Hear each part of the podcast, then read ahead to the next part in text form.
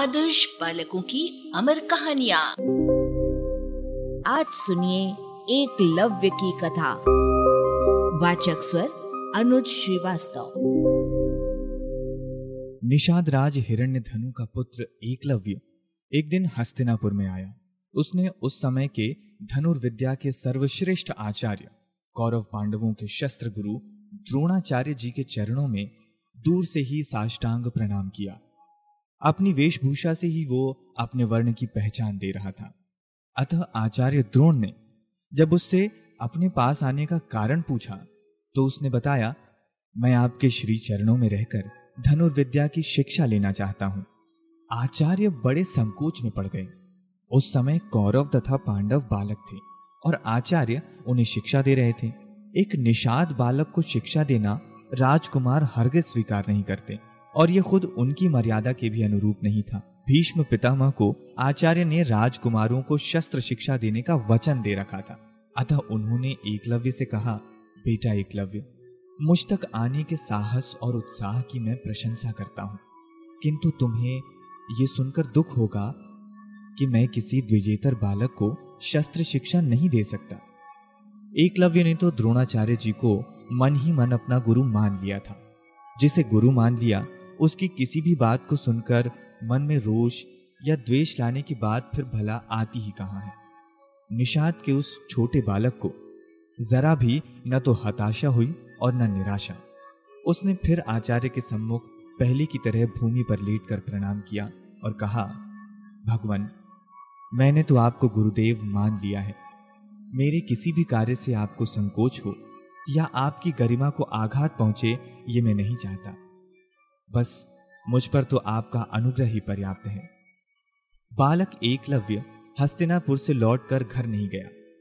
वो वन में ही चला गया और वहाँ उसने मिट्टी की, द्रोणाचार्य की एक मूर्ति बनाकर स्थापित कर दी। उस मूर्ति को प्रणाम कर वो बाण विद्या का अध्ययन करने लगा। ज्ञान के एकमात्र दाता तो भगवान ही हैं।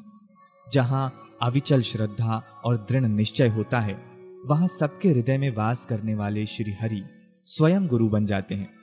या बिना गुरु के भी ज्ञान के प्रकाश से भक्त का मानस आलोकित कर देते हैं। माह पर माह बीतते गए। निष्ठावान एकलव्य का अखंड अभ्यास चलता रहा और वो महान धनुर्धर हो गया। एक दिन द्रोणाचार्य अपने शिष्य, पांडव एवं कौरवों को बाण विद्या का अध्ययन कराने के लिए आखेट कराने वन में ले गए। संयोगवश उनके साथ गया कुत्ता भटकता हुआ एकलव्य के डेरे के पास पहुँच गया और काले वर्ण के तथा विचित्र वेशधारी एकलव्य को देखकर भौंकने लगा। एकलव्य के केश बढ़ गए थे और उसके पास वस्त्र के नाम पर कमर में लिपटा बाघ का चर्म मात्र था। पहले तो एकलव्य ने दुत्कार कर कुत्ते को भगा देना चाहा, क्योंकि वो उस समय धनुर्विद्या का अभ्यास कर रहा था और उसके भौंकने से उसकी एकाग्रता में बाधा पहुँच रही थी। पर जब कुत्ता न तो वहाँ से भागा और न ही उसने भौंकना बंद किया तो एकलव्य ने उसका मुँह बंद करने का निश्चय कर लिया और सात बाण चलाकर कुत्ते का मुँह बंद कर दिया। उसी अवस्था में कुत्ता भागता हुआ अपने स्वामी के पास पहुँचा। सबने बड़े आश्चर्य से देखा कि बाणों से कुत्ते को कहीं भी जरा भी चोट नहीं आई है, किंतु वे आड़े तिरछे उसके मुँह से इस तरह फंसे हैं कि वो भूख नहीं सकता। बिना चोट पहुँचाए इस प्रकार कुत्ते के मुँह में बाण भर देना, बाण चलाने का एक बहुत बड़ा कौशल है। पांडवों में अर्जुन इस हस्त कौशल को देखकर बड़ा चकित हुआ। उसने द्रोणाचार्य से कहा, गुरुदेव, आपने तो कहा था कि आप मुझे पृथ्वी का सबसे बड़ा धनुर्धर बना देंगे। किंतु इतना हस्त कौशल तो मुझमें भी नहीं है। चलो हम सब उसकी तलाश करते हैं। द्रोणाचार्य जी ने सबको साथ लेकर उस बाण चलाने वाले को वन में ढूंढना प्रारंभ किया। वे एकलव्य के आश्रम के पास पहुँचे। आचार्य को सामने पाकर एकलव्य उनके चरणों पर गिर गया।